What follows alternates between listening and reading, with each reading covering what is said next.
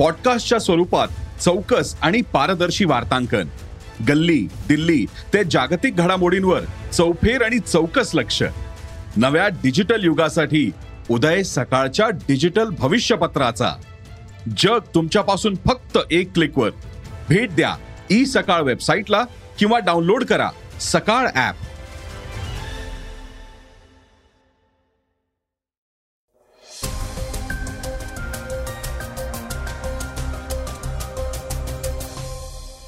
नमस्कार. मी गौरी कुबेर. आता आपण ऐकणार आहोत आजचं सकाळचं पॉडकास्ट रेशन कार्ड धारकांसाठी एक मोठी बातमी पुढे आली आहे. शिधापत्रिका धारकांसाठी आता शासन नवा नियम लागू करणार आहे. ही बातमी आपण आजच्या सकाळच्या पॉडकास्टमधून ऐकणार आहोत. भाजप नेता गुंड श्रीकांत त्यागी यानं नोएडातील एका महिलेला मारहाण केली होती. त्या प्रकरणी तो फरार होता. आता त्याला मेरठमधून पोलिसांनी ताब्यात घेतलंय. त्याविषयी आज आपण जाणून घेणार आहोत. आज चर्चेतील बातमीमध्ये आपण मंत्रिमंडळाचा विस्तार होताच आमदार बच्चू कडूंनी केलेल्या विधानाची जी जोरदार चर्चा सुरू झालीये ते नक्की आपल्या विधानात काय म्हणाले आहेत हे ऐकणार आहोत. चला तर मग सुरुवात करूयात आजच्या सकाळच्या पॉडकास्टला नेपाळमधील कोरोनाच्या बातमीनं. कोरोनाच्या सतर्कतेच्या दृष्टीनं भारतीय पर्यटकांना नेपाळमध्ये पर्यटनास येण्यासाठी बंदी घालण्यात आली आहे. कोरोना तपासणी दरम्यान भारतातील काही पर्यटक कोरोना संक्रमित आढळले आहेत. त्यामुळे ही प्रवेश बंदी घालण्यात आली आहे. या पर्यटकांमध्ये चार लोक संक्रमित असल्यानं त्यांना परत भारतात पाठवण्यात आलंय. नेपाळमध्ये कोरोना व्हायरस झपाट्यानं वाढतोय. त्यामुळे नेपाळ सरकारनं हा निर्णय घेतलाय. भारतातील हे पर्यटक पश्चिम नेपाळच्या बैताडी जिल्ह्यातील झुलाघाट सीमेद्वारा नेपाळमध्ये पोहोचले होते. बैताडीमधील आरोग्य अधिकाऱ्यानं सांगितलंय की चार भारतीय पर्यटक हे कोरोना बाधित झाले आहेत. ते म्हणाले की भारतातून आलेल्या अनेक नेपाळी नागरिकांना कोविड नाईन्टीनची लागण झाली आहे ज्या भारतीय पर्यटकांना कोरोना विषाणूची लागण झाली आहे त्यांना देशात येण्यास बंदी घालण्यात आली आहे बैताडी जिल्ह्यात कोरोना विषाणूचा धोका खूप जास्त आहे याचं कारण की त्याची सीमा भारताला लागू नये या जिल्ह्यात सध्या एकतीस रुग्णांवर उपचार सुरू आहेत. आरोग्य मंत्रालयानं जाहीर केलेल्या आकडेवारीनुसार भारतात संक्रमितांची संख्या चार कोटी एक्केचाळीस लाख चौऱ्याहत्तर हजार सहाशे पन्नास झाली आहे. तर आकडेवारीनुसार मृतांची संख्या ही पाच लाख सव्वीस हजार सातशे बहात्तरवर पोचली आहे. श्रोत्यांनो आता रेशन कार्डासंबंधीची महत्वाची बातमी आपण ऐकणार आहोत. रेशन कार्ड धारकांसाठी एक मोठी बातमी पुढे आली आहे. शिधापत्रिका धारकांसाठी शासन आता नवा नियम लागू करणार आहे. या नियमाचा लाभ तब्बल पंधरा कोटी शिधापत्रिका धारकांना होणार आहे. उत्तर प्रदेश सरकार सार्वजनिक रेशन वितरण व्यवस्थेत मोठा बदल करणार आहे. या बदलानुसार सर्व जिल्ह्यांमध्ये रेशन दुकानांमधून चांगले पौष्टिक तांदूळ उपलब्ध करून दिले जाणार आहेत. शासन रेशन कार्ड धारकांसाठी वेळोवेळी पावलं उचलत असतं. रेशन दुकानांमध्ये मिळणारे तांदूळ पौष्टिक असणार असून पंधरा कोटी लोकांना याचा फायदा होणार आहे. सार्वजनिक वितरण प्रणाली अंतर्गत युपीमध्ये सुमारे ऐंशी हजार रेशन दुकानं आहेत. या दुकानांच्या माध्यमातून तीन पूर्णांक एकोणसाठ कोटी शिधापत्रिका धारकांच्या नातेवाईकांपर्यंत पौष्टिक तांदूळ पोचणार आहेत. कुपोषण थांबवण्याच्या दिशेनं शासनानं हे महत्वाचं पाऊल उचललंय. दोन हजार तेवीसपासून हे तांदूळ प्रत्येक दुकानात उपलब्ध होणार आहेत. उत्तर प्रदेशात मध्यान्ह भोजन योजना आणि एकात्मिक बालविकास योजनेसाठी सप्टेंबर दोन हजार एकवीसपासून पौष्टिक तांदूळ वाटप केला जाणार आहे. जून महिन्यापासूनच राज्यातील एकतीस जिल्ह्यांमध्ये शिधा वाटप दुकानात फोर्टिफाईड तांदूळ वितरित करण्यात आलाय. अधिकाऱ्यांनी दिलेल्या माहितीनुसार ऑक्टोबरपासून राज्यात धान्य खरेदी सुरू होईल. यावेळी शासकीय खरेदी केंद्रांवर तांदूळ गिरण्यांना डिसेंबरच्या अखेरीस चांगला तांदूळ मिळण्यास सुरुवात होईल. त्यानुसार पुढील वर्षाच्या सुरुवातीपासून म्हणजेच जानेवारीपासूनच सर्व जिल्ह्यांमध्ये रेशन दुकानातून पौष्टिक तांदूळ वाटप सुरू होईल. यावर्षी सुमारे सत्तेचाळीस लाख टन तांदूळ सरकारकडे राहणार असल्याचा अंदाज वर्तवला जातोय. दुसरीकडे देशातील काही भागातील महिला अशक्तपणानं त्रस्त आहेत. कुपोषण थांबवण्यासाठी हे पोषणयुक्त तांदूळ महत्त्वाचे ठरतात. नियमानुसार एक किलो फोर्टिफाईड तांदळात अठ्ठावीस ते बेचाळीस पूर्णांक पाच मिलीग्राम लोह पंच्याहत्तर ते एकशे पंचवीस मायक्रोग्रॅम फॉलिक ॲसिड आणि शून्य पूर्णांक पंच्याहत्तर ते एक पूर्णांक पंचवीस मायक्रोग्रॅम व्हिटॅमिन बी ट्वेल्व असतं.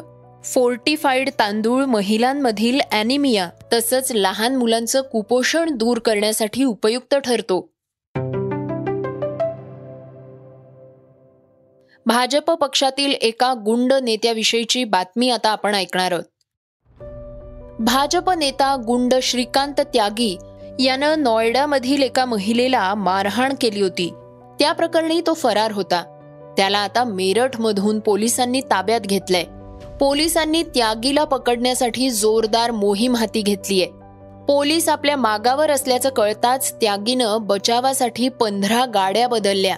इतकंच नाही तर त्यानं अनेक इलेक्ट्रॉनिक गॅजेट्स आणि डिव्हायसेसही बदलले आहेत हे सगळं कसं घडलं हे आता आपण जाणून घेणार आहोत. वरिष्ठ पोलीस अधिकाऱ्यांच्या माहितीनुसार नॉयडा पोलीसच्या आठ टीम त्यागीला पकडण्यासाठी रवाना झाल्या होत्या. त्यानंतर युपीच्या एस टी एफच्या टीम्स देखील या मोहिमेत सहभागी झाल्या. तसंच युपी एस टी एफची पाळत ठेवणारी एक टीमही या स्वयंघोषित भाजप नेत्याच्या शोधासाठी रवाना झाली होती. श्रीकांत त्यागीच्या भाजपशी असलेल्या संबंधांची चौकशी सुरू झाली आहे त्या बाबतीत नवीन माहिती समोर आली आहे. आपण भाजपच्या किसान मोर्चाचे राष्ट्रीय कार्यकारिणी सदस्य असल्याचा दावा त्यागीनं केला होता. आठ ऑक्टोबर दोन हजार अठरा रोजी योगी आदित्यनाथ सरकारच्या पहिल्या कार्यकाळात त्यागीच्या सुरक्षेसाठी तीन सशस्त्र अंगरक्षक पुरवण्यात आले होते. जेव्हा त्यागीला सुरक्षा कवच देण्यात आलं तेव्हा अरविंद कुमार उत्तर प्रदेशच्या गृह विभागाचे अतिरिक्त मुख्य सचिव होते. आणि गाझियाबादचे एस पी वैभव कृष्ण होते. दरम्यान गाझियाबादचे एस पी मुनिराज यांनी श्रीकांत त्यागीला सुरक्षा तपशील जारी करण्याबाबत सविस्तर अहवाल उत्तर प्रदेश सरकारला पाठवलाय. सूत्रांच्या माहितीनुसार त्याला सुरक्षा कवच देणाऱ्यांवरही कठोर कारवाई होऊ शकते. श्रीकांत त्यागी आणि खाण माफिया यांच्यातील संभाव्य संबंधांचा पोलीस तपास करत असल्याचं सूत्रांनी सांगितलंय. सोनभद्र मिर्झापूर परिसरात या गुंड नेत्याच्या खाणकामाचा मोठा व्यवसाय असल्याची माहिती आहे. श्रीकांत त्यागीनं तो राहत असलेल्या नॉयडाच्या सेक्टर त्र्याण्णव बी मधील ग्रँड ओमेक्स सोसायटीतल्या भांडणानंतर एका महिलेला मारहाण केलीये त्यागी लावत असलेल्या काही झाडांवर या संबंधित महिलेनं आक्षेप घेतल्यानंतर ही घटना घडली होती. यावेळी त्यागीनं संबंधित महिलेला मारहाण करत शिवीगाळ करत अपमानास्पद शब्दांचा वापर केलाय. या घटनेचा व्हिडिओ व्हायरल झाला होता.